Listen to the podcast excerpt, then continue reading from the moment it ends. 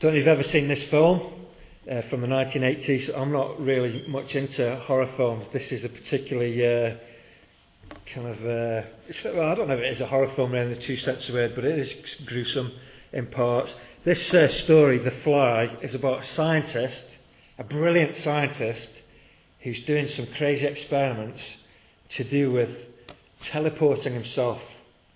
So he kind of climbs into a machine because he wants to teleport himself. But during the course of the film, it all starts to go pear shaped, and he um, he begins to turn into a fly. And um, as it as it begins to go wrong, um, you you, reckon, you might recognise these guys, Jeff Goldblum and Geena Davis. Maybe when you see their face, you might remember the film if you've seen it. This lady, Geena Davis, plays the part of a journalist, and she says to Jeff Goldblum, as it starts to go wrong, he, well, he says to her, Don't be afraid. And she replies with the immortal words, which are actually on the poster there Be afraid. Be very afraid. You know that phrase? It's kind of, um, I suppose, come into popular culture, hasn't it?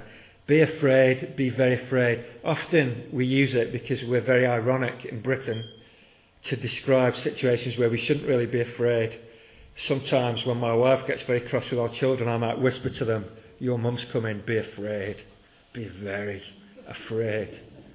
Maybe that's not so ironic actually. They really should be. Um, I don't know whether Jane does that when I kind of get cross with our children as well. So this idea, be afraid, be very afraid. I'm sure you've heard of that. It's a bit uncool, isn't it, to show that you're frightened of something. And um, maybe that's why we kind of look at it ironically in Britain and we kind of have this idea that it's got some comedy value. What I really want to do with you this morning is just think about the place uh, of fear in our Christian lives. Um, it is right here in the passage that we read. We didn't have time to touch on this last week because we ran out of time. We'll do a little recap. But in verse 17, which is what we're going to focus on, Peter writes Since you call on a Father who judges each man's work impartially, live your lives as strangers here in reverent fear. Be afraid. Be very afraid. It's an interesting kind of uh, concept, that isn't it, from a Christian point of view. Well, just to kind of recap a little bit, we were asking the question last week what is life really all about? This first chapter is a good kind of um, chapter for us to break up, and we've been doing that over the last three or four weeks. Up to verse 12, Peter hasn't given any commands of any kind. What he's doing is describing what it means to be a Christian verse 1 to 12, really, he's telling them what their experience has been. And he's putting a great big stake in the ground and saying, This is normal Christianity. It isn't religion, it is normal Christianity. And he tells them what God has done in their lives subjectively and what God has done in history objectively through Jesus and how those things go hand in hand and how they've been changed. And look at verse 3. Praise be to the God and Father of our Lord Jesus Christ. In his great mercy, he has given us new birth into a living hope through the resurrection of Jesus Christ from the dead. Some tremendous things have happened both in history and in their own hearts. These are a suffering, persecuted people. They're not having it all their own way, but something very significant has happened to them. And they know Jesus as their Saviour. They know God as their Father. They know the power of the Holy Spirit indwelling them and transforming them from the inside out. And their relationship with Jesus is not about what they do for God to earn brownie points, but it is all to do with God reaching out to them and extending a welcome to them through this great message of the gospel. So that's verses 1 to 12. We then get to verse 13. There's a great therefore what Peter's saying is, in the light of all this reality, this then is how you should live. And we saw last week that that's exactly how the Bible always works. What you believe will always shape how you behave. And we know that's true, don't we? What you believe will shape how you behave. And if you don't get verses 1 to 12 right, if your theology, if I can put it in that term, is not right, if what you believe about God and yourself and Jesus isn't correct, then your behavior will also have flaws in it. We need to kind of believe right so that we can behave right. Those two things always go hand in hand. So that's really an overview of the chapter. There's some theory there, doctrine, theology, and then there's some practice, behavior. How does this, what does this look like in real life? And uh, I said to you last week, I love chocolate, and uh, I was trying to tell you what kind of chocolate I love so that you don't buy me the wrong kind. I don't like um, anything with coconut in it. Bounty, it leaves little coconut bits in your teeth, and it's horrible. So anything with no coconut in it's fine. But Toblerone is really especially nice. And uh, the way we broke open from verse 12 was to think, verse 13, sorry, was to think in terms of Toblerones. Because what Peter gives is at least three commands. I've, since last Sunday, I've actually noticed there's a fourth that we'll maybe move on to look at next week. And, and each command that he gives is supported by two kind of supporting ideas. So I want you to think in terms of Toblerone triangles. There's a main command and then two supporting ideas. And uh, so the, the main commands that we looked at, or that we were going to look at, there's one more maybe next week. We said that Peter is commanding them to live in hope He's commanding them to live in holiness. And there were two supporting ideas for both of those. And thirdly, we didn't have time to look at the last one. Uh, he's commanding them to live in fear. Three ways to live. Rest of the letter will kind of flesh this out as well. But we're thinking about this idea of living in fear. So that's where we were. That's where we've come to. So let's crack on. Here we are, living fear. The first thing I want to say is that this is very clearly a massive paradox, isn't it? We've just been saying how positive Peter's been in verses 1 to 12. The whole Bible is positive about the good news of the gospel. Um, and then Peter speaks about fear. He's been stretching his vocabulary to talk about the splendour and security of the salvation that God has brought about. And then when he gets to this third command, he tells them to live their lives in fear. And it's a paradox. Other parts of the Bible, another disciple of Jesus, a man called John, writes another letter. Just it's in the Bible just after the letters that Peter wrote. And in 1 John, he says that perfect love casts out fear. So there's a paradox straight away. Peter's saying live in fear. John is saying perfect love casts out fear. And we have, no, we have no problem, do we, accepting that Christianity is about joy and peace and love and all those things. But what has fear got to do with it? That could be a song like by Tina Turner, couldn't it? What's fear got to do with it? More than this, in the Gospels, Jesus says to different people at different times, do not be afraid. There was a man, this is an amazing account in the Gospels. There was a man, a synagogue ruler, whose daughter was ill. He went to Jesus they get interrupted by another woman who's ill, and then someone comes to tell the synagogue ruler, Your daughter has died. Don't trouble the teacher anymore. And Jesus turns to him and says, Do not be afraid. What an amazing thing to say to a man whose daughter's just died. You can't say that unless you're pretty confident that you can do something about that. And that was one of the occasions where Jesus goes and raises this 12 year old girl to life. And he says to this man, Do not be afraid. Jesus says to his disciples on the night before he died, Do not let your hearts be troubled. Do not be afraid. So, what's Peter going on about here when he says, Live your lives in fear? There's a paradox. I hope you recognise that. Well, the second thing I want to say is that I, I think you'll understand that this kind of fear that Peter's talking about here does not mean to be afraid of God in a slavish kind of way. One writer says this this fear of God is full of reverential awe and joy. And so far from being inconsistent with love, is impossible without it. Love increases it, and this fear is increased by love. It is a reverent, awe stricken prostration before the majesty of holy love. The opposite of this fear is irreverence. The writer goes on, it is furthermore a lowly consciousness of the seriousness of sin. And consequently, a low consciousness of the dread of offending God, that divine holiness. He who fears in this way fears to sin more than anything else, and fears God so much that he fears nothing else besides. And the opposite of this fear is presumptuous self confidence, like Peter's own earlier disposition which led him into so many painful and humbling situations.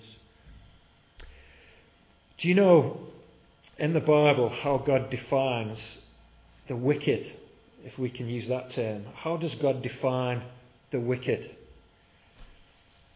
Any thoughts? How, how does God define the wicked? We, you know, we know how we define wicked people murderers and rapists and all the rest of it. How does God define the wicked? Sin. Sin. That's very true. That's very true. Sin is wickedness. The Bible certainly makes that very clear for us. How does God define the wicked? Just turn with me very quickly. Keep your finger on 1 Peter to Romans and chapter 3.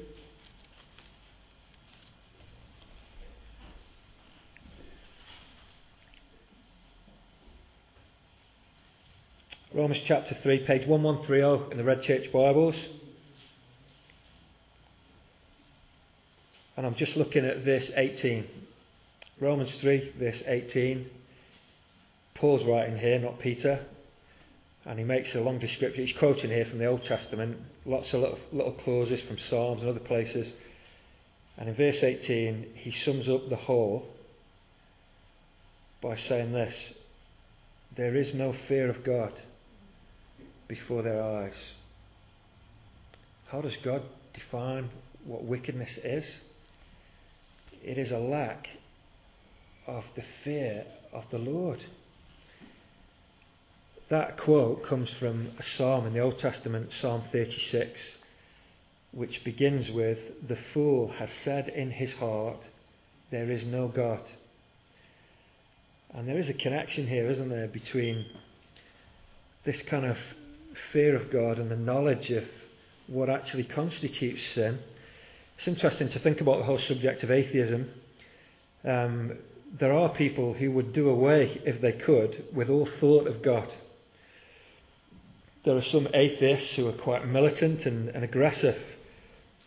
The Bible says, The fool has said in his heart, There is no God. It is, it is as if living life in God's world while ignoring the ultimate reality that shapes all other reality is utterly foolish. In, in Proverbs, a very famous verse, I'm sure it's on your mind as we kind of get into this subject. The, the, the writer Solomon of Proverbs says right at the very beginning, the fear of God is the beginning of knowledge. If you shut God out of your thinking, there really can be no true knowledge because the most important reality is God Himself, or Creator, the God who is really there. But it's interesting, aside from outright atheism, there are many people who claim to believe in God but live like an atheist. Isn't that true? There is no fear of God before their eyes. Well, one of the things I do as a minister, I sit on a committee um, that is uh, a government body to do with the teaching of RE in schools. It's a statutory thing. Uh, and uh, this week, the committee that I sit on is approving the syllabus for the next five years for teaching RE in schools. And uh, so on Wednesday, we were there in the meeting, and there was some stats shown to us which are designed to shape the way RE's taught. It's a shame that it's over five years because the last syllabus was two, the last census, sorry, was 2001, and so the figures are kind of a little bit old now. But I was staggered by this. In the, in the, in the census in 2001, 79% of people in Rotherham describe themselves as Christian. 79% of people in Rotherham tick the box on the census form that said, I'm a Christian. I, I, I wonder where they are. the churches are not very full. It's possible to live, even though you say one thing, it's possible to live with no fear of God, to live like an atheist. And that's a challenge, isn't it? It's an individual issue, for sure, but isn't it also a cultural issue? There is no fear of God before their eyes. That's a cultural thing as well, isn't it? I, am thinking of uh, old Abraham in the Old Testament. You know, Abraham, he went to Egypt because there was a famine in Canaan. And he was very frightened about what the Egyptians would do to his wife. And he says to himself in Genesis chapter 20, There is no fear of God in this place. No one fears God here. And it frightened him. And so he went off and told a whole load of lies about who his wife was, which wasn't a good plan. But it was, he said, There's no fear of God here. So, to be clear at the beginning, then, this is a paradox, apparently, but it isn't really a paradox. We're not here in the realms of slavish, cringing fear of God. But when the Bible speaks about fear of the Lord, we're really talking about reverence and respect and awe for the living God. And Peter here is not hesitating to include this as a very important dynamic for a Christian, a normal Christian life should have this element, amongst other things as we've seen, of the fear of the Lord being there. Let's move on to a, another uh, idea. I want to suggest to you one of the quotes we uh, read touched on this that fearing God is actually the antidote to all other kinds of fear. It's an interesting concept, isn't it? Our, one of our problems, I know one of my problems is that I'm often afraid of all the wrong things. Um, but, but yet not so afraid to offend God. Life often is all about me rather than about Him. We can be afraid of things going wrong. We can be afraid of losing our health. We can be afraid of money issues. We can be afraid of being unpopular. We can be afraid of being found out. We can be afraid to let people really know the real us. We can be afraid to follow Jesus because of what other people might say. But in all of these fears, we're not really concerned with what God thinks, but more about what we feel and think. We're experts, aren't we, at being self centered, but find it impossible to be God centered. I want to just dwell on this for a, a few moments, and um, that clock has stopped, hasn't it? It's not half ten, is it? That's good to know. It's not half ten. We'll ignore that clock and kind of look at the watch. Just, um, just as we think this through, just go keep your finger again in one Peter, but just go back to um, Luke's Gospel in chapter twelve. Luke's Gospel in chapter twelve.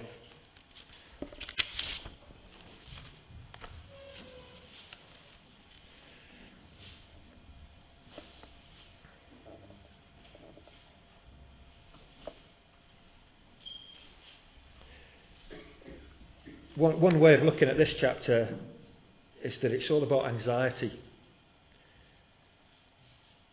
Luke chapter 12, Jesus seems to deal with a whole series of things that would be a worry to people. And um, the reason I'm going here is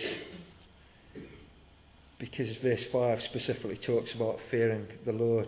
But let's just look through this chapter, the thing, the anxiety that drove the Pharisees in verse 1, I suppose, there, Jesus said, he's not really speaking to the Pharisees, be on your guard against the east of the Pharisees, which is hypocrisy. What is hypocrisy? It is wanting others to think something about us that isn't true, isn't it? So we're talking about the anxiety of wanting to look the part and maybe give the impression that something is true when it isn't really true. The Pharisees were very anxious about losing face. And Jesus says, You can't hide from God. The things that you do in secret will one day be revealed. And that's a pretty scary thought, isn't it? But that's one anxiety that we can have. I want to look the part. Then uh, Jesus moves on to talking about being anxious about coming to harm. And he says in verse 4 I tell you, my friends, don't be afraid of those who kill the body, and after that can do no more. I'll show you who you should fear. Fear him who, after the killing of the body, has power to throw you into hell. I bet that went down well with the crowd. Radical teaching of Jesus. What did, did, I, did I just hear Jesus right? Don't fear the one that can hurt you physically. You should fear the one who has the power to determine your eternal destiny. But then Jesus goes on to say some amazing things. Jesus isn't just kind of trying to frighten them here, because he then goes on to say, Yes, I tell you, fear him. Are not five sparrows sold for two pence? Yet not one of them is forgotten by God. Indeed, the very hairs of your head are all numbered. Don't be afraid. You are worth more than many sparrows. There it is. The paradox is right there in that verse, isn't it? Fear him, but don't be afraid. We'll come back to that. So we can fear coming to harm. God is the one who has real power and he cares for you. Last week I was telling you about a conference I went to about some people who do church in very, what we would call rough areas. There was a guy there who was a minister of a church on a council estate. And as I told you last week, he said, he just sounded to me like a Cockney wide boy. But he, he said, once a year I get mugged. Every week I'm hearing of knife crime. People have vicious dogs that they ill treat just so they'll be more vicious, so that they'll be protected. And they're doing church on a council estate. He said, I don't really want to live there, but that's where God has called me. They've seen people come to Jesus. And he said, You know, the one thing that I need to teach these people is the truth that God is sovereign. These people need to understand that their physical welfare is not in the hands of people who've got knives, but is ultimately in the hands of God. And nothing can happen to anyone unless God allows it. He is sovereign, He is king. It's a difficult truth for us to accommodate that. But the, the opposite of that is that God isn't sovereign. There's no comfort whatsoever for us in that, is there? God is sovereign. He is in control. And He cares for us. What about uh, some other anxieties? What about what others will say? In verse 8, Jesus goes on to talk about the idea of shame. Sometimes we're tempted to fudge our Christian faith because we're worried about what people will say about us. Jesus says, He who disowns me before man will be disowned before the angels of God. It's a challenge, that, isn't it? The anxiety of knowing shame. If you disown me now, I'll disown you then. What Jesus is saying is what is most more important to you? The esteem of other humans or the esteem of Christ. There's a cost to being a Christian in that sense. The worry of what other people will think of you. What about the about coping? This is not all areas of coping, but in verse 11, he addresses his disciples' worry about how will we cope when we're persecuted and we're dragged into court and people are asking us to. And Jesus says, Don't worry about that because God Himself will help you to cope and give you the words to say. There's a rude interruption by someone in the crowd who's not really been listening to what Jesus has been saying. All he can think about is the inheritance. Tell my brother to give me the money. Show me the money. Jesus has been talking about hell and eternity and all these big things, and this guy just interrupts and says, I want the cash. But Jesus gets back to the theme of worry in verse 22. And there's another anxiety there. What about my needs being provided for? All of these things are anxieties for us.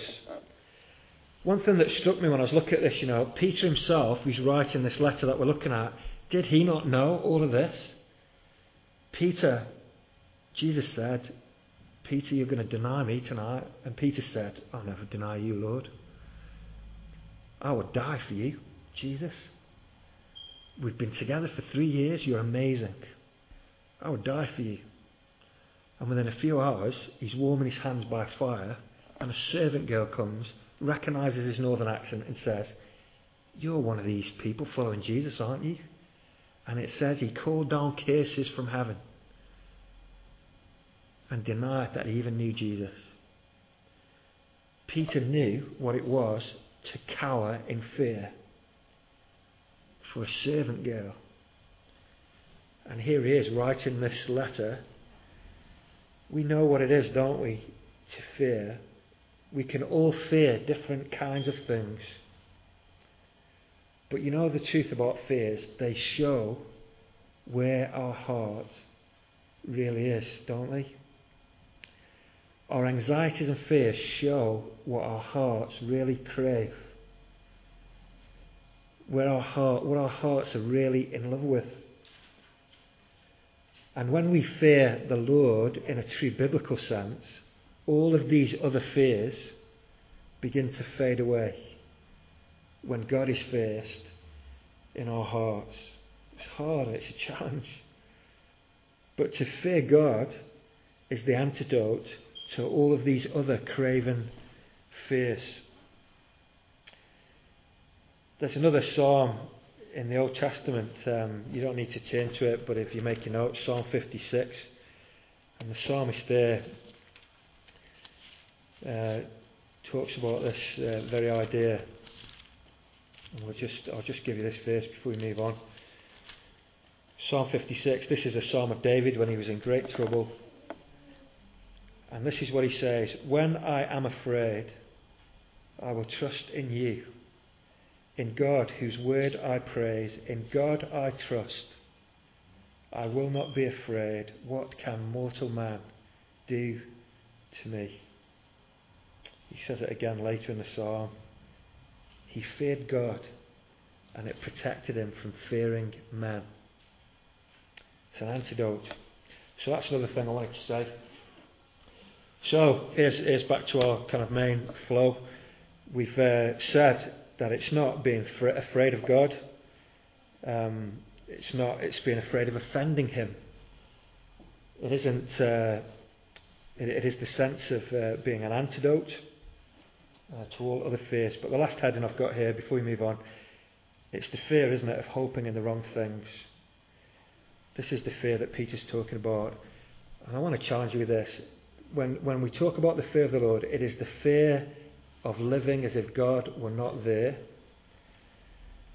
And the connection with hope, Peter has already been saying you've been born into a living hope, live in hope, live in holiness. The fear part is to fear to live in a way that isn't centered on God. That's the fear that he's talking about. That should worry us. That is the one fear that should dominate us more than any other fear, is my life centered on God? Is that what you worry about?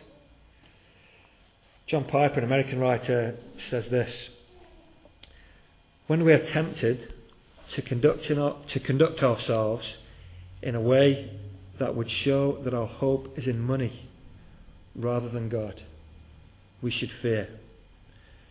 When we are tempted to act in a way that would show that our hope is in the pleasure of pornography instead of God, we should fear. When Paul said in 1 Corinthians 6:18 flee fornication, he meant fear what it would mean about where your hope is if you commit fornication. And it was the same spirit that Jesus had when he said, If your eye causes you to sin, pluck it out. It is better for you to enter life with one eye than with two to be cast into hell. Fear living in ways that betray your lack of satisfaction in God. Have you got that? Can you make that connection? The fear of the Lord is a fear to let Him down, a fear of living in a way that shows to other people and to Him that you love something else more than you love Him.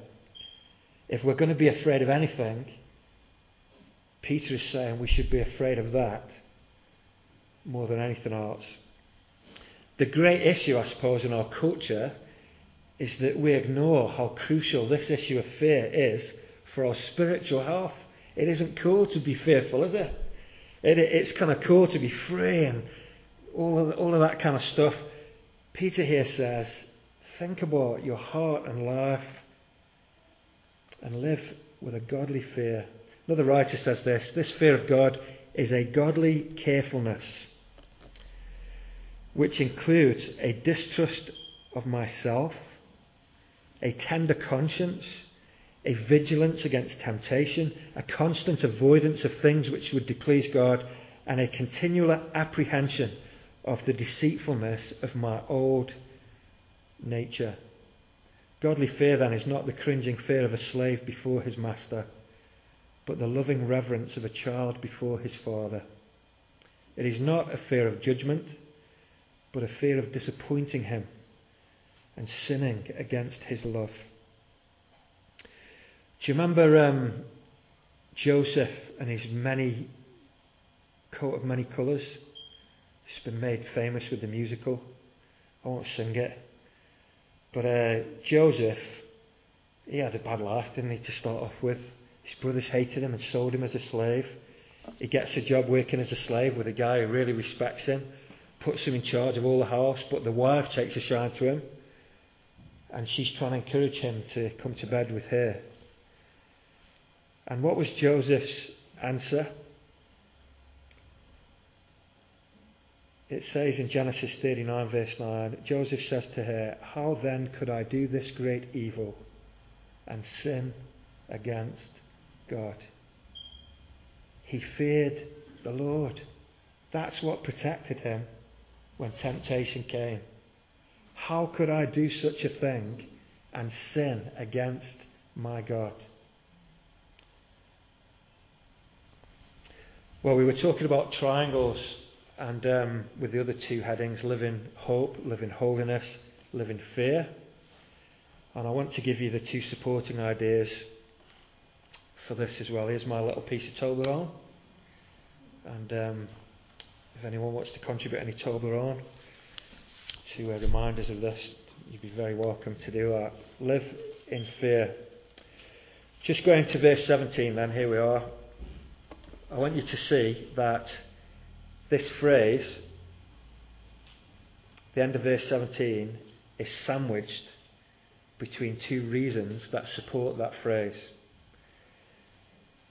In verse 17, Peter gives the first reason since you call on a Father who judges each man's work impartially, live your lives here as strangers in reverent fear.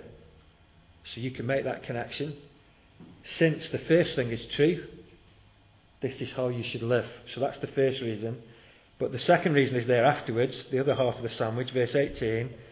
For you know that it was not with perishable things such as silver gold that you were redeemed. So there's two supporting ideas there, like there have been for the other two. Peter's saying, live in fear for two reasons. So let's look at the first. The first reason that he gives is that God is impartial. And uh, he judges every human being in the same way. And I think there's an encouragement in that, and also a scariness in that. Let's just uh, break this down. It's true, isn't it, that as human beings, we make value judgments every day, all the time. Something good, bad, different. We talk about it, and we're always kind of putting things in order, aren't we, and making value judgment about whether a thing's good or bad. I want you to realise that that comes with being human and is very normal, but it firstly, the reason it's true of humans is because it's true of God. If you go back to the very beginning of the Bible, creation, every single day, God saw what He had made, he looks out with his eyes and he sees what he's made. And what, what did God do? He said, it was good. What is God doing there? He's making a value judgment. He's looking out and he's going, wow, that's fantastic, that. Absolutely amazing. And it is. That's exactly how we feel when we look out into this creation and universe and we think, awesome. Wow. God saw what He'd made and He made a value judgment. He didn't sit there thinking, I'm going to wrap this up and have another go. It's rubbish. I'll, I'll go back to college and learn how to create properly. He looked at what He'd made and He went, wow, that's good. That is good. Value judgment. It's amazing that when he gets to the end, the crown and glory of all God's creation was human life. And when God then looks at creation on the last day, human beings included, God looks and he makes a value and he said, Wow, that is very good. That is very good. God makes value judgments. I want you to see also that God is totally fair and completely unbiased and totally objective in his value judgments. We're not. It comes with being human. We make some value judgments, we have to sanity check them. But God is God. His vision is 2020. He sees into the secret places of our hearts. And when He makes value judgments, they are totally fair and unbiased. Romans chapter 2, verse 2, if you're making notes, is a verse for you to check on. My point is, you can't pull the wool over this judge's eyes, and neither can I.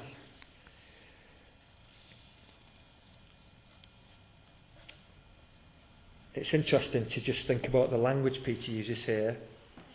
Let's see if you can get this. There's a, there's a Hebrew idea um, and it's called to receive the face of someone. Okay? This is a Hebrew kind of colloquial, colloquialism, if I can say that. To receive the face of someone, this is what it means, okay? If you went to see someone really, a noble person, you would go into their presence and you would bow very low. Your face would be to the ground. You wouldn't look up. And if the person was pleased with you, they would gently kneel down and they would lift up your head. They would receive your face. And you would know then that the person had welcomed you into their presence. Okay? That's what it means to receive someone's face. That Hebrew colloquialism is behind the Greek word that Peter uses here. God does not receive people's face in the sense that he, it, it, it's kind of the opposite of this colloquialism. He, he's, he's very impartial. Outward appearance, wealth, culture, social position, family background, education, one's beauty, intellect, all of those things that can sway the opinions of man will not sway God's opinion. You can't bribe him and you can't affect his objective appraisal of your character. He will not receive face in the sense of being corrupt. Thank God, God that He does receive face because of what Jesus has done for us. God is looking on, taking notice of all, and He sees our hearts, whether there is integrity of purpose, intelligence of mind, and desire of heart to please Him. I'm not sure this is very popular, but here it is. The reason we should live in fear is because God is a fair and an impartial judge. That's the reason Peter gives. I want you to notice two things here, though. The standard isn't lower because of their trials. Have you noticed that? Peter's writing here to people. In the first session, we looked at the kind of things these people were suffering in the Roman Empire under the Emperor Nero. You might think that Peter would write to them and say, I'll write to you again in six months when it's all blown over. But for now, hide away in your homes, switch off, take it easy, don't worry about being a Christian. You've got enough on your plate. But he doesn't do that, does he? He writes to them this kind of detailed letter, glorying in their salvation, and he doesn't lower the standard because they're having difficulties.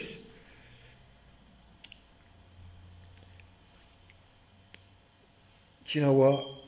In my own heart, I see this all the time. Surely, God, I know that God will be fair with everyone else. He'll be fair with you, but I'm sure He's going to treat me differently. I've been in this difficulty and that difficulty. God's going to make allowances for me. I know He won't do it for everyone else, but He will for me. Is that not how we think? The standard doesn't really apply to me. God will kind of treat me differently. What Peter's trying to remind them of is this is inescapable. You need to fear the Lord because He is totally and utterly fair and objective. And you need to have dealings with Him that are not based on your opinions of other people, but your relationship with Him. Neither is the standard lower because of God's kindness. Notice that Peter says, Since you call on a Father who judges each man's work impartially, we mustn't forget who our Father is and excuse our failures and sins by saying, Well, God's merciful, He's my Father, and I'm free. In fact, what father doesn't discipline his children? It says that in Hebrews chapter 12 God loves you and He will discipline you because He loves you. So there's the first reason that Peter gives. Since you call on a Father who is fair, live your lives as strangers here in reverent fear. The second thing, second reason that he gives is this that your salvation has been achieved at great cost. The blood of Jesus Christ has been spilt so that you could be redeemed. Purchased, that means really. Bought by God at the cost of the life of His Son. Now, I don't know about you, but that seems a bit back to front. Should we not be saying, actually, the blood of Jesus is precious, God has redeemed me, so there's no need to fear? Does that seem like a back to front reason to you? Peter actually says, this is a reason to live in fear. Surely it's a reason not to fear, isn't it? There's a psalm in the Old Testament, Psalm 130, verse 4, it says, With you there is forgiveness, therefore you are feared. Why is it that way around? Surely it should be, With you there is forgiveness, so I'm not afraid of anything. like to make you think? Well, Peter, I want to suggest there's a difference here to mark out. I don't think Peter here is speaking primarily about forgiveness. It is a great thing, and it is true, that the death of Jesus is what purchases our salvation and brings about forgiveness and peace and a relationship with God. But that's not what Peter's talking about here. The death of Jesus is also intended to transform your life. It isn't just about pardon, it is also about power. Because look at what he says. It was not with perishable things such as silver and gold that you were redeemed from the what? From your sins. He doesn't say that. It's true in other places that says that. You've been redeemed from a futile way of living.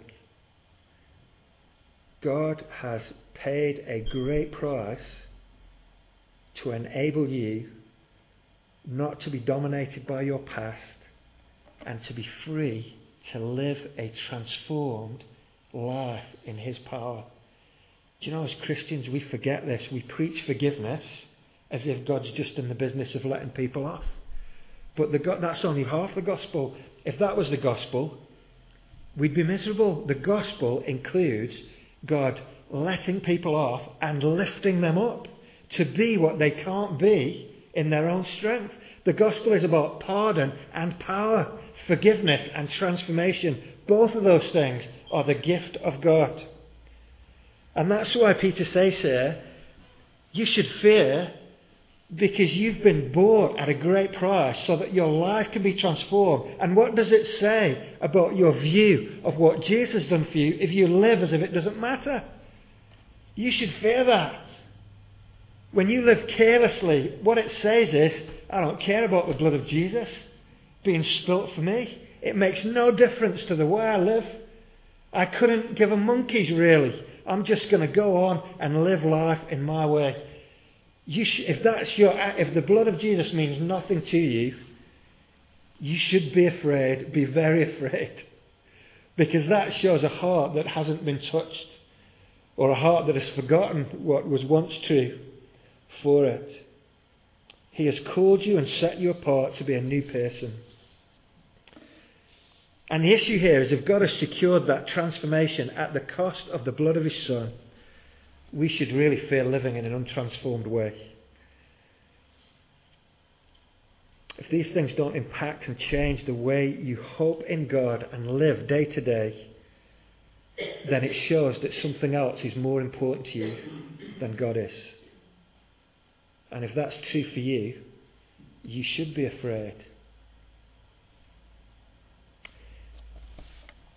In the book of Hebrews in the New Testament, the writer there talks about treating the blood of Jesus as an unholy, unworthy thing, trampling it underfoot. And when we live in a way that's careless, that's exactly what we do. So to live in fear. Why?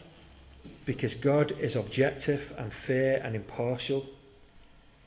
And because God has sent a Saviour whose blood has been spilled so that you can live a new kind of life in His power. Live in hope, live in holiness, and live in fear. We've done all these triangles that we've been looking at, bits of Toblerone. They all really point to the same thing. And I think they point to this. It is, it is time for these people and for us to wake up. It's time to stop being afraid of the wrong things and center our lives on God. Christian truth isn't there to lull us to sleep and make us flabby, but Christian truth is there to stir our hearts to be full of hope, full of holiness, and full of godly fear. Let me close with this. The writer of Hebrews says, thinking about the Old Testament, but talking to us, you have not come to a mountain that can be touched and that is burning with fire, to darkness, gloom, and storm, to a trumpet blast, and to a voice speaking words that those who heard it begged that no further word be spoken to them, because they couldn't bear what was commanded. The sight was so terrifying that Moses said, I am trembling with fear. But you, you haven't come to that mountain. You've come to another mountain. You have come to Mount Zion, to the heavenly Jerusalem, to the city of the living God. You have come to thousands upon thousands of angels in joyful assembly, to the church of the firstborn, whose names are written in heaven. You have come to God, the judge of all men, to the spirits of righteous men made perfect. You have come to Jesus, the mediator of a new covenant, and to the sprinkled blood that speaks a better word than the blood of Abel. You've come to him. Peter is saying, be what you really are. Don't live carelessly. But live in hope, live in holiness, and live your lives here as strangers in reverent fear.